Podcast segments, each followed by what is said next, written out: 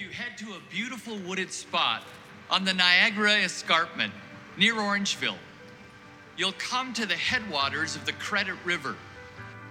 What starts as just a trickle becomes a river that stretches over 90 kilometers and empties into Lake Ontario.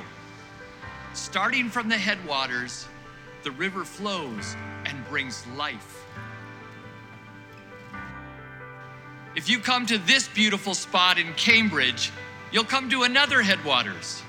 Heritage College and Seminary is a headwaters for the church in Ontario, across Canada, and around the world. Our mission at Heritage is to help Christians major in the Word of God so they can help churches make a world of difference. And by God's grace, that's happening. The graduates who are flowing out from Heritage are bringing life to churches and communities. Let me tell you about some of the stellar men and women who recently graduated from Heritage Seminary this past spring. There's Andrew Mello, the lead pastor at Calvary Gospel Church in Beamsville.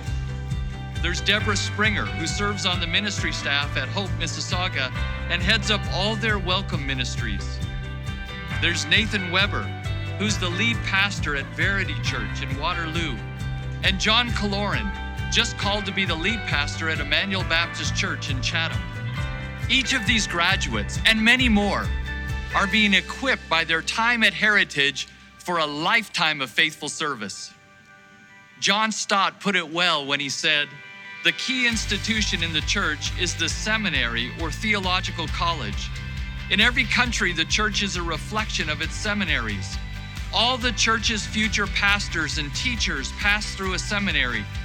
It is there that they are either made or marred, either equipped and inspired or ruined. I'm convinced that heritage is a healthy headwaters for the church. That's why I'm delighted to invite you to support the vital work that the school is doing. I'm standing on the spot where we plan to construct the new seminary building.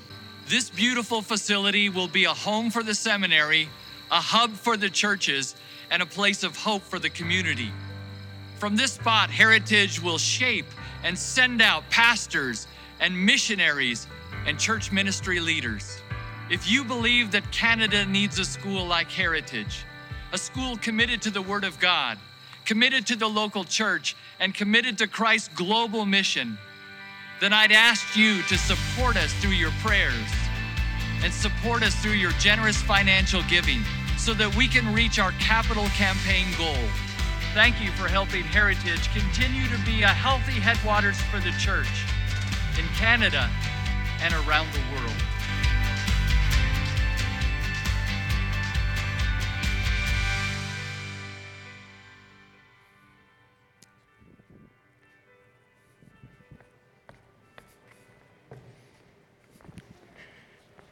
During our 50th anniversary, we have been bringing in speakers who have a connection to us in a historical way.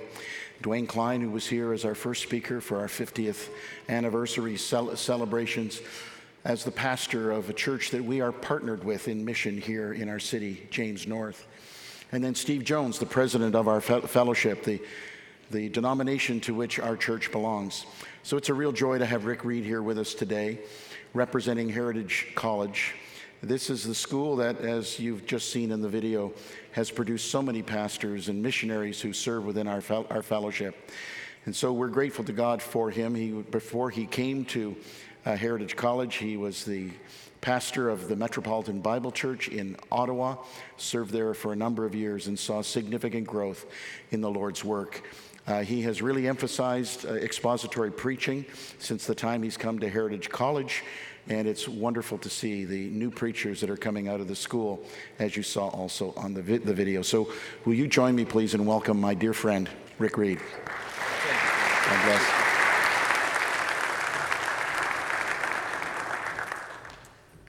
Well, thank you, John. And uh, let me just uh, say a big welcome from all of us at Heritage College and Seminary to you here at West Highland. I was one of the ones who rejoiced with you over this uh, major milestone 50 years of faithful ministry.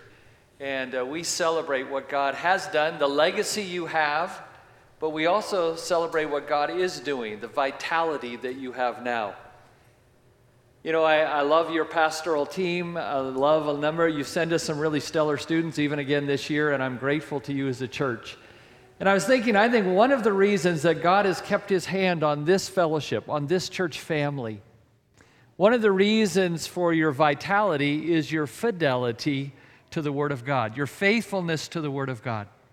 Your pastors in the past, your pastors in the present, starting with Pastor John and working through the whole staff, You've had pastors that have done what Titus 1 9 says they're to do hold firm to the trustworthy word as taught. They're teaching what has been given to us in God's word.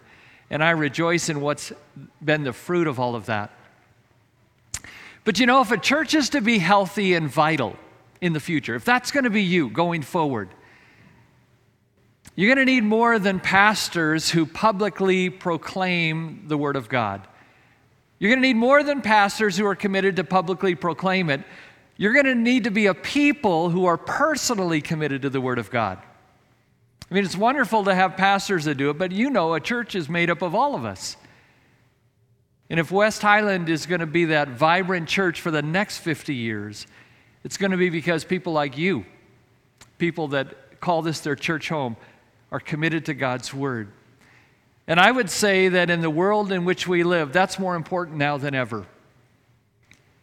You and I live in a world that is marked by sharp controversy and conflicted opinions. The marketplace of idea is crowded, and people are all pushing their agendas and their ideas.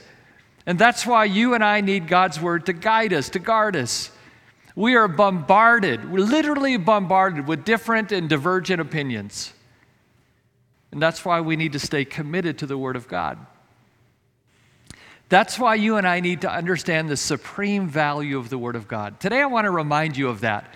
I believe you're a church that understands that, but I think this is one of those things when you come to a mile marker like 50 years, it's good to revisit those things that are most central to your life as a church. And one of the things that's most central is your commitment to the supreme value of God's Word. So today, I want to remind you of that. And I want to do that by taking you to a rather obscure passage in the Old Testament.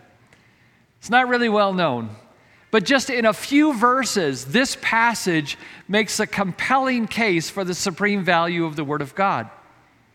This passage shows you why you need it, personally, why you need it if you're to stay healthy in a sick and unhealthy world.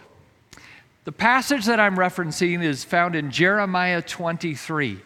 So, can I invite you to take a Bible and join me in the Old Testament book of Jeremiah?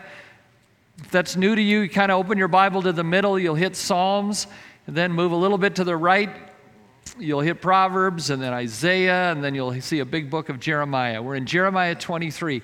Let me tell you what I'm praying and what I'm hoping happens this morning.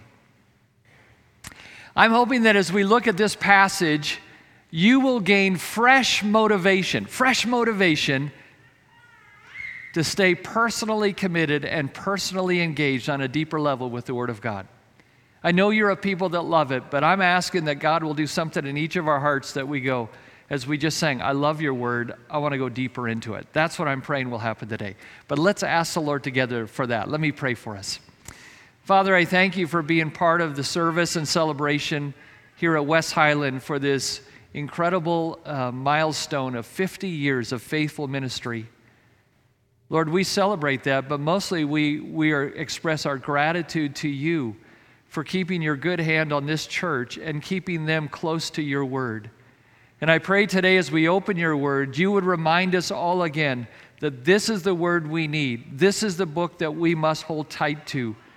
And I ask that you would do a work in our hearts to drive us deeper to it so that it moves us closer to you. And I pray this in Jesus' name. Amen.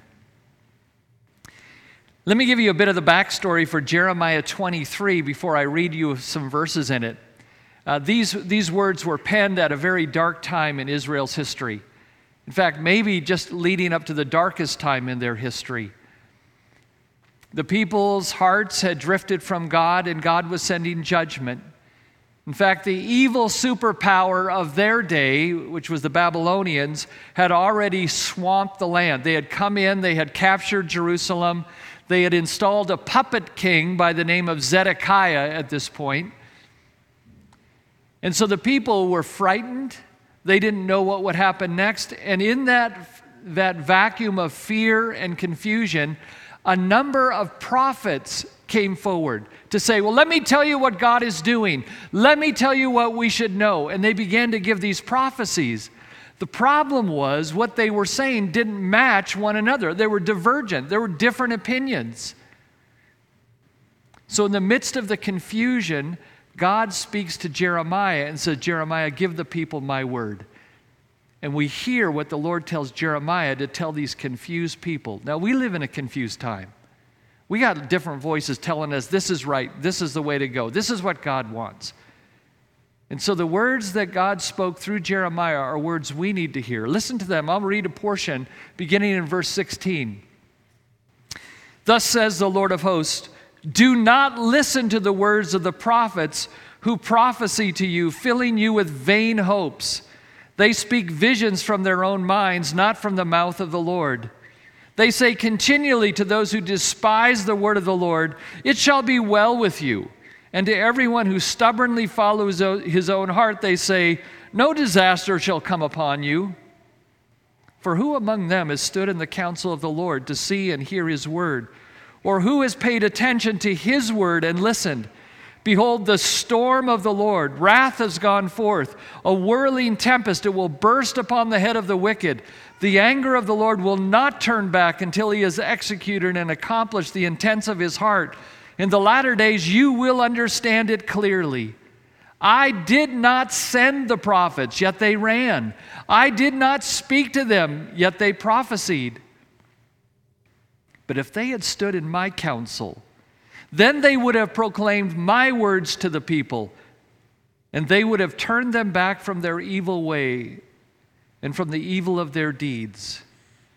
Am I a God at hand, declares the Lord, and not a God far away? Can a man hide himself in secret places so that I cannot see him, declares the Lord? Do I not fill heaven and earth, declares the Lord? I have heard what the prophets say who prophesy lies in my name, saying, I have dreamed, I have dreamed. How long shall there be lies in the hearts of these prophets who prophesy lies and who prophesy the deceit of their own heart, who think to make my people forget my name by their dreams that they tell one another, even as their fathers forgot my name for Baal? Verse 28 Let the prophet who has a dream tell the dream. But let him who has my word speak my word faithfully. What has straw in common with wheat, declares the Lord? Is not my word like fire, declares the Lord, and like a hammer that breaks the rock in pieces? Do you get the gist of what's going on there? in the midst of all the confusion, some people spoke up and they said, Hey, let me tell you what God thinks. And they began to give words, but God says they're not giving you the right words. In fact, verse 16, he says they're just filling you with visions of their own minds. You see that in verse, verse 16, halfway through? They speak visions of their own minds. Verse 17, God says, they're just blowing sunshine. They're giving you false hope. Verse, verse 17 says, they continually say to those who despise the word of the Lord, It shall be well with you. And to everyone who stubbornly follows his own heart, they say, No disaster will come upon you. Verse 21, the Lord says, I didn't send these guys, but they ran. I didn't speak to them, but they're saying they're speaking for me.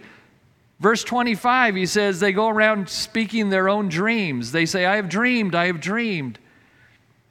So that's what's going on. But then the Lord gives Jeremiah a strong corrective, and it comes out in verse 28. In verse 28, the Lord says, Listen, this is what I want. I want people to listen to my word above all other words. Do you see it in verse 28? Let the prophet who has a dream tell the dream. Here it is. But let him who has my word speak my word faithfully. It's interesting in the Hebrew text, That little phrase, let him who has my word speak my word faithfully. Do you see the word speak there? In the Hebrew, the, uh, the word there is actually the verbal form of the word for word. So you could translate this let him who has my word, word my word. You kind of get the idea of what he's emphasizing there, right? I want them to hear my word. And he even has Jeremiah write these words down. We find that out in chapter 36 through Baruch, his, his helper, writes them all down so that you and I could still have the word of God. That's why we call the Bible the word of God. But God does more than just tell them to listen to His word. In verses 28 and 29, He tells them why they need to listen to His word. This is to me where it gets very fascinating. This is where we see the supreme value of the Word of God. In verses 28 and verse 29, God gives them three reasons why His Word is more valuable than anyone else's Word, why His Word needs to be uh, the Word that we take into our lives and focus on with our minds and hearts. What I want to do this morning is take you through the back half of verse 28 and 29 and show you three reasons why you personally need to be more committed to the Word of God, why I need to be more committed to the Word of God. I want to show you three reasons why the Word of God is supremely valuable for you as a congregation at West Highland, ah, but for you as a person, for you as an individual. Let me show you them to you one at a time. The first one comes out in the final part of verse 28. And in the end of verse 28, we find this. Here's the first va- value of the Word of God God's Word is like grain, it will nourish you. First thing the Lord tells the people is, My Word is like grain, it's like wheat. It's like something that will nourish you, it will fill you, it will feed you. God's Word is like grain, it will nourish you. You see that in verse 28. Look at it again. After the Lord says, Let him who has my word speak my word faithfully, look what comes next. What has straw in common with wheat, declares the Lord? Do you get the comparison that he's saying? He's saying, All the other people out there, they're giving you straw, not wheat. They're giving you straw, not grain. He says, My word's like grain. Their word is like straw. All those false prophets, they were giving you straw. Now, ask any dairyman, and he'll tell you there's a big difference between feeding your cattle, your Holsteins, feeding them grain, or feeding them straw. Straw has no nutritional value, right? It's, it's chaff, it's worthless. But grain, that will nourish. Spiritually speaking, God is saying, you know what? Everybody's ideas out there, they're like straw compared to my word. My word is like grain, it's high fiber, it will nourish you, it will feed you, it will fill you. There's nothing else like it. So, why do you want to be committed to the Word of God? Because it's like grain, it will nourish you. Sometimes we forget this, but God says, never forget it. My Word is like grain, it will nourish you. Some years ago, my, my middle boy, Michael, was a youth pastor up in Ottawa, and uh, every Wednesday night, he'd have his high school kids there, and he, was, he would work hard. He was teaching them through Romans. I remember at this time, he was going through the book of Romans. So every week, he would take a section of Romans. He'd study hard. He'd try to make it creative and innovative, but he wanted them to get Romans. So he's teaching through Romans. And one day, he said he was driving in his car, and he had on a Christian radio station, and there was an interview with a guy who was like a consultant for youth pastors. And this guy was saying this. He was saying, listen, listen, your high school kids, they're going to forget the things you say in your lessons. They're just not going to remember them. But they will remember that you took them to Starbucks. They will remember you showed up at their soccer games. So, my advice to you, youth pastors out there, is spend less time killing yourself on your lessons. They're going to forget them anyway, and more time investing relationally into the students' lives. So Michael comes to me and he goes, Dad, and he tells me what he heard. He goes, Am I wasting my time getting ready on this book of Romans? Every, they say they're going to forget them anyway. So I said to him, I said, Michael, let me ask you a question. How many of your mother's meals do you remember from growing up as a kid? And he thought for a second. He goes, Well, I remember my birthday dinners because I always got to pick the menu. I go, That's right, you remember those. What else do you remember? And he said, uh, I remember Christmas dinners, those were awesome. Thanksgiving dinners, I remember those. And then he said, But I don't remember a lot of the other ones. I said, That's right. But Michael, if your mother had not fed you nutritious food day in, day out, week in, week out, you would not have grown up to be a healthy young man. The same thing is true with God's Word. What you're doing in giving them God's Word week after week, yes, they're going to forget a lot of it, but you're going to be building nutrition into their lives, and some of it will start to absorb in ways they don't even fully know yet, but it will help them start to grow up in their faith. So, no, you are not wasting your time. Yes, take them out to Starbucks. Yes, show up at their games for sure. But don't pull back because there is nothing like the Word of God. It's like grain, it will nourish you. Haven't you found that to be true personally? Haven't you found that the Word of God nourishes your soul like nothing else? This last Friday, a couple days ago, I did what I always do when I wake up. I go into my office and I get a glass of water and I sit down and I start reading some scripture. And a couple days ago, I started, it was early, and, and I would say that I had gone through a number of situations that I had to deal with that had depleted me some. I was tired, a little deflated.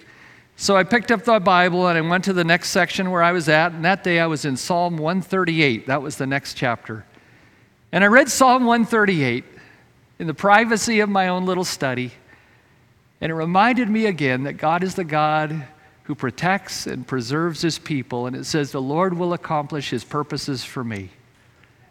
And I read that, and I could feel the strength coming back in my soul. It's like, yeah, that's true.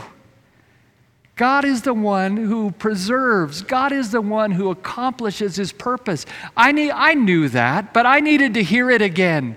I needed to let the Spirit of God take the Word of God and make it alive in me again. You need that too. You need to hear daily. You say, Well, I've already read that before. Oh, yes, but it'll come new, won't it? It will speak to your life, it will nourish you. Nothing nourishes you like the Word of God. Nothing. That's why it's so supremely valued to the people of God. God's word is like grain, it will nourish you. But God's not done talking about his word. He gives Jeremiah a second thing to tell the people. And this one's going to challenge us a little bit more. If you go back to our passage, we move to verse 29. We've already seen that God's word is like grain, it will nourish you. But now in verse 29, catch this God's word is like fire it will refine you. God's word is like a refiner's fire. It will burnish you. It will burn away the impurities. God's word is like fire. It will refine you. Says that right in verse 29. Right after he says, My word is like wheat, then he says, verse 29, Is not my word like fire, declares the Lord? Like fire. You know what he's talking about there. He's talking about how fire purifies things, it burns out the impurities. A little bit earlier in the book, I think it's chapter 6, Jeremiah uses the imagery of a refiner's fire. How they would put a precious metal like silver into a fire and heat it up. And, and the fire would burn away the dross, it would burn away all the impurities and leave what was precious. God is saying, My word's like that. It'll burn away your impurities and it will leave what's precious. Because, brothers and sisters, here's the reality you've got impurities in your life. So do I. Yes, God is making us something precious, but we still have some dross. Some of it comes from our own flesh, some of it comes from our culture. We pick up impurities living in this world. And we need the Word of God to come into our life like a refiner's fire and burn away what's impure and leave what's precious. You need that. I need that. The Word of God can do that for you. It can do that for me. I saw this happen in real time. A few years back, my wife Linda and I traveled to East Africa. We were in the country of Tanzania. And we had been invited to meet with some Tanzanian brothers and sisters. They were pastors and pastors' wives in these different churches. And we had been invited to speak on the area of marriage. And as we thought about what we could do to help people that we had never met who were from another culture, we decided, you know, we don't want to just import some Western ideas about marriage and try to give it to them. So let's do this. Let's just go through the Bible and look at key passages on marriage. So we started in Genesis 2. And we talked about Genesis 2:24 where it says, "And for this reason a man shall leave his father and mother, cleave to his wife, and the two shall be one flesh." We went over that. And we were talking about what that meant. And this young man named Sammy stood up. He was a sharp young leader, sharp young pastor. And he stands up and he says, I have something to say. And he said this this was fascinating to me. He says, In my culture, in our tribe, when a woman marries a man, she becomes the servant to the man's siblings. And when he said that, all the people just nodded because that's the way it works there. So, ladies, you marry a guy, you are now the servant to your husband's siblings. And so they all shook their heads, yes. And he said, So the first time I brought my wife to my tribe, we stayed overnight in one of the houses and we got up. And the next morning we came out and opened the door, and there on the doorstep is all the laundry that my sisters had brought so that my wife could do all their laundry. And all the people around the circle just nodded their heads, like, Yep, that's what you do. And Sammy said, I picked up the laundry and I went to my sisters and I said, If you do this again, I will burn your clothes. and when he said that, everyone just, their eyes popped open, like, You can't do that. What? Do, and he, then he said this because the Bible says, A man shall leave his father and mother and cleave to his wife, and the two shall be one flesh. And then he said, Dear sisters, you need to know she is my wife, she is not your servant. And if you want us to help with your laundry, we'll do that, but you need to come and ask me. And when he said that, the people in the circle went, He's right. The Word of God was refining a cultural practice and a belief. It was happening right before our eyes. Now, let me ask you do you think that same Word of God needs to help people not just in Tanzania, but in Canada? Do you think it's possible that people like you and me could also be having some cultural things that we've added that maybe the Word of God wants to come in and change? And you would say, Of course that's true. And we need the Word of God to correct us, to change us, to refine us. Our culture brings us all kinds of things, and sometimes we pick them up. We pick them up from our families of origin, we pick them up from the people around us, and we just nod our head as if that's right, but it's sometimes it's wrong. Where is that going to be corrected? The Word of God. It's like a fire that refines us. See, our culture would say something like this the money that you make at your job, it's your money. You get to decide what to do with it. Then you read the Bible, and the Bible says all that we have belongs to God. Challenges that, it refines that. Our culture would say that impurity and lust, those are really not a big deal. You can watch whatever you want on Netflix, you can watch whatever you want at the movies, and yeah, it could be a little sleazy, but it's no big deal. The Bible would come to us and say, let there not even be a hint of impurity. And the Bible refines us, it challenges our culture. Our culture says to us, you get to choose your own identity. You can be whoever you want to be. But then we read the Bible and we says, no, God made us like we are. And we find our identity in him and in his way and in Christ. And the Bible refines us and changes how we think. Our culture says you need to live for the moment. You need to live for the weekend. We read the Bible and it says, no, you need to live for eternity. You need to live now in light of then. You need to live with the long look. And once again, the Bible corrects and refines us. Our culture says all faiths are equally valid. As long as people have faith, it's going to be fine. And the Bible comes and says, no, actually, there's only one name under heaven given among men by which we must be saved. It's the name of Jesus. See, if you don't read the Bible, what's happening is you will just pick up more and more of the accoutrements and impurities of a world around you, and you will go unrefined. But when you read the Bible, at times it comes to you like a refiner's fire. and it begins to burnish and burn away things that are wrong and change. There's nothing else like that. Why do you need the Word of God? Why do you need it as a congregation? Why do you need it personally? Because the Word of God is like grain, it will nourish you. Nothing else will feed you like it. The Word of God is like fire, it will refine you. But are you ready for the third one? This one's the hardest one of all. In verse 29 of chapter 3, we're going to find this. The Word of God is like a hammer, it will break you. Why do you need the Word of God? Why do I need the Word of God? The Word of God is like a hammer, it will break you. Look at verse 29. Is not my word like fire, declares the Lord? Here it is. And like a hammer that breaks the rock in pieces. He says sometimes the Word of God comes to us not like a bit of grain that nourishes us, sometimes it comes like a hammer and it shatters our hard hearts.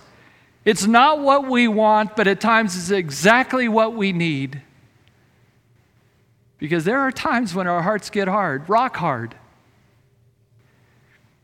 And we need the Word of God at that time to do the most merciful thing it can do, and that is to shatter us and to break us.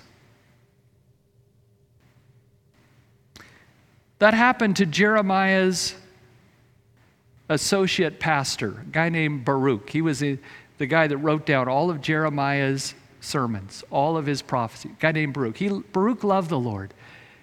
But there was a time, we read about it, when God's word came like a hammer to Baruch. Keep your place here and go with me to chapter 45 for a minute. Look, it's just it's the shortest chapter in the book, just five verses. I want you to see a case study of the Word of God coming like a hammer to break someone. Jeremiah 45 says this the word of the Lord, the word that Jeremiah the prophet spoke to Baruch the son of Neriah when he wrote these words in a book at the dictation of Jeremiah in the fourth year of Jehoiakim, son of Josiah, king of Judah. Now, catch this, verse 2. Thus says the Lord, the God of Israel, to you, O Baruch, you said, Woe is me, for the Lord has added sorrow to my pain. I am weary with my groaning, and I find no rest. Thus you shall say to him, Thus says the Lord, Behold, what I have built I'm breaking down, what I have planted I am plucking up, that is the whole land. And do you seek great things for yourself? Seek them not. For behold, I am bringing disaster upon all flesh, declares the Lord, but I will give you your life as a prize of war in all the places to which you may go. Here's what was going on Baruch was Jeremiah's sidekick. He wrote down all the prophecies, and things got harder and harder for Jeremiah, which meant they got harder and harder for Baruch. Jehoiakim the king tried to arrest them to kill them, so he's, he's running for his life. And at some point, Baruch just gets worn down by it all and he starts to complain. Verse 3, the Lord hears his complaint where he says, Woe is me. And at some point, his heart starts to get hard. And you know what he wants most in life? He just wants, to, he just wants a great life.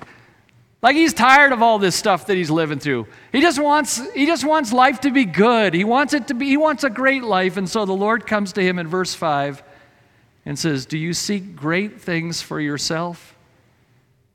Seek them not. Now let me ask you, do you think that was embarrassing for Baruch to get that word? When Jeremiah came to him and said, Baruch, I love you, but I got to tell you something that the Lord has said for you. Here it is. You're seeking great things for yourself, seek them not. So, was the Lord being mean to Baruch? Baruch had served him faithfully. No, the Lord was doing what Baruch needed most. He was cracking that hard heart and saying, Baruch, Baruch, you're seeking the wrong things. Your heart has gotten hard. And sometimes in those moments, the Word of God comes to us like a hammer. It shatters the hardness of our heart. Have you had that happen to you? I have. I know what that feels like, where the Word of God has not just refined me, it has shattered me at times where I've come away thinking that is that's embarrassing to read, that is hard to hear, but oh how I need that. See, sometimes your heart's going to get hard and you won't forgive somebody that God says you need to forgive. And it's getting harder and harder until God's word comes and it shatters the hardness of your heart, softens you so that you say, I've been forgiven so much, I will forgive. Sometimes your heart gets stubborn and you don't want to submit to the will of God in some area where you know He's talking to you. And then the Word of God comes and it comes like a hammer. It breaks you in that area. And you surrender. When God does that, He doesn't break you to ruin you, He breaks you to restore you. By the way, that's what happened to Baruch. We're not told in chapter 45 what Baruch said or how Baruch responded, but as you read the rest of the book of Jeremiah, you find that Baruch gets back in the saddle and rides along with Jeremiah and stays faithful to the end. The Word of God broke him to rebuild him, and God's Word does that to you. You see why you and I need the Word of God? There's nothing else like it. There's nothing else like it. It's like grain that will nourish you, it's like fire that will refine you, and it's like a hammer that will break you. And you need all three, and I need all three. So, what do you do with all this? How do you allow the Word of God to be even more important in your life than it is today? Well, let me close by giving you a number of ways that you can engage more personally with the Bible that it can be dearer to you. I'm going to give you six. I'll go through them really quick. Six ways. Maybe one of these you'll say, that's the one I need today. So let me give you six ways that the Word of God can be more supreme in your life. Here's what you do. The first thing, it's pretty simple read it daily. Read it daily. You need daily bread, right? You need to eat every day. You need spiritual daily bread. So read it daily. When I was in high school, I was challenged. I was a high school kid and I was at a conference, and the man said, I want you to make a promise to God that you'll read his Bible at least five minutes every day. And as a high school kid, I thought, I want to do that. And now, over the last decades, that's what I do every day. Read it daily. You need it. You need to feed on it. There are Bible reading plans if you need it, or just start in a book and read, and when you finish, put your marker there and pick it up there the next day. Read it daily. That's the first one. So many of us know that, but we don't do that. So that's the first one. Second one, hear it taught weekly, hear it preached weekly. And I'm spelling weekly W E E K L Y, not W E A K L Y, right? And if you come here, you won't hear it preached weakly in the wrong way. You'll hear it preached strongly. You need to hear it. You don't only read it yourself, but you need to hear someone proclaim it. You need to have someone like my son Michael teach you Romans, and you may forget some of it, but it's going to nourish you. Hear it every week. Be faithful here. You guys are here on a Sunday morning. I commend you. Make that your rhythm, make that your practice. So read it daily, hear it weekly. Here's the third one memorize it strategically. Memorize it strategically. We, uh, we heard read today Psalm 119, 111. Thy word I have hidden in my heart that I might not sin against you. So pick a few verses and memorize them. When we were first married, my wife went through a season that was filled with anxiety for her. She was worried, she had trouble sleeping at night. And I noticed what she did. She got a little three by card on, on a, a Rolodex thing, and she wrote out some verses on anxiety and fear. And at night, I would see her with the nightlight on, just going over those verses and memorizing them. And it began, God used His word to strategically work in that area of her life and free her from that. What are the areas where you need God's word to help you? Pick a few and memorize them. There's a really cool little app that I use. I've used it for the last few years. It's called the Bible Memory app. If you want to gamify this, if you want a little help doing it, Look up the Bible, BibleMemory.com, and you'll find a little app that will help you. So memorize it strategically. Here's the third thing meditate on it regularly. Meditate on it. Meditate means to marinate. You just soak in it. So once you once you memorize a verse, then soak in it. You can't sleep really easy at night. You lay there for a while. Here's what you do. You take a verse you memorize and you just soak in it. You get stuck in traffic, Turn off the fan 590 and turn on a verse that you've memorized and meditate in it. So meditate in it regularly. So that's fourth. Here's number five. Study it seriously. Study it. Some of you, you've known the Lord, you read it. How about going a little deeper? How about digging in deeper? You have equipped classes here at, at West Highland. The school that I lead, Heritage College and Seminary, we have classes you can audit online. You could hear some of the best teaching you'll ever get in a deep Bible learning, you can be part of that. I've got a table out there. I'll tell you more about it if you're interested, but study it deeply. And here's the last thing talk about it freely. Talk about it. Tell people what you're learning. Tell them what's, what God is saying to you. Let it be part of your conversation. By the way, if you do this, you'll eventually be talking to people about Jesus because the theme of the Bible, the centerpiece of the Bible, is a person. It's Jesus. Jeremiah knew that even. If you get to Jeremiah 31, he starts talking about a new covenant. And that new covenant, he says, there's going to come a day. Jeremiah writes this in Jeremiah 31. There will be a new covenant when God is going to change our hearts and he'll forgive our sins. Well, that was a precursor for Jesus because the night before Jesus died, he took bread. Do you remember this? And he said, This is my body. And then he took the wine and said, This cup is the new covenant in my blood. That's what Jeremiah had said. So when you talk about the Bible, you're going to end up talking about Jesus. And you're going to be able to tell people the good news that saved you and that could save anyone else.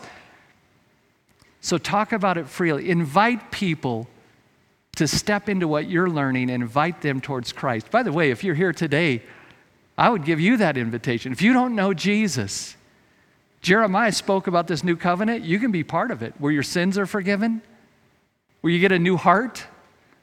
It comes as you put your faith in Christ, the one who would come to be our Savior. You can do that today. You can just call out to God from the quietness of your seat, and He'll hear you. You know, my hope for West Highland is that God will give you, if Jesus tarries, another 50 good years, and maybe beyond that, another 50 that you will stay faithful as a congregation and you will stay fruitful as a congregation. But if that's going to happen, it will be because the people who make up West Highland today and the pastors who lead West Highland today and tomorrow see the supreme value of the Word of God. Let that start with you. Let that start with me. And let it be done for the glory of God. Let's pray. As we close, maybe there is one of those six ways. Read it daily, hear it weekly, memorize it strategically,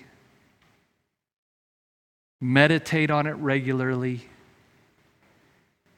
study it seriously, study it deeply, and talk about it freely. Maybe one of those six ways the Lord has said to you today that's the one you need to focus on. Why don't you just tell him that that's what you want to do? As God helps you, say, Lord, as you help me, I will engage you in your word more through this. And then, if you're here and you've never really come to know the new covenant, the new blessing of being forgiveness, why don't you just ask God, Lord, I need a new heart. I need a new start. If Jesus died to give me that, I want that. I want in. Why don't you make that prayer? Let's all just pray silently, and then I'll close this, and then Lee and the team will lead us with one final song.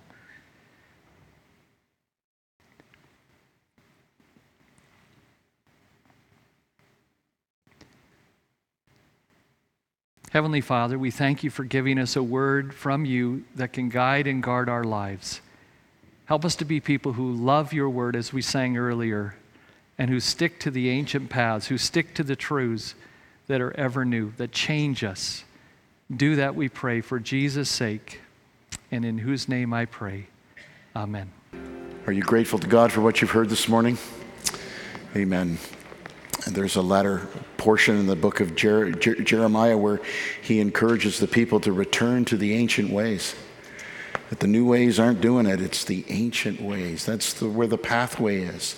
That's where the straight and narrow is. And so we return to God's ancient word, which is contemporary because it speaks so powerfully to us today. You'll have an opportunity to meet Rick and, and, greet him. Rick will allow you to slip out to your table out in the foyer, and uh, he'll be happy to meet you there. Uh, he has some information from Heritage College you, you might want to pick up, but please feel free to meet him and greet him there.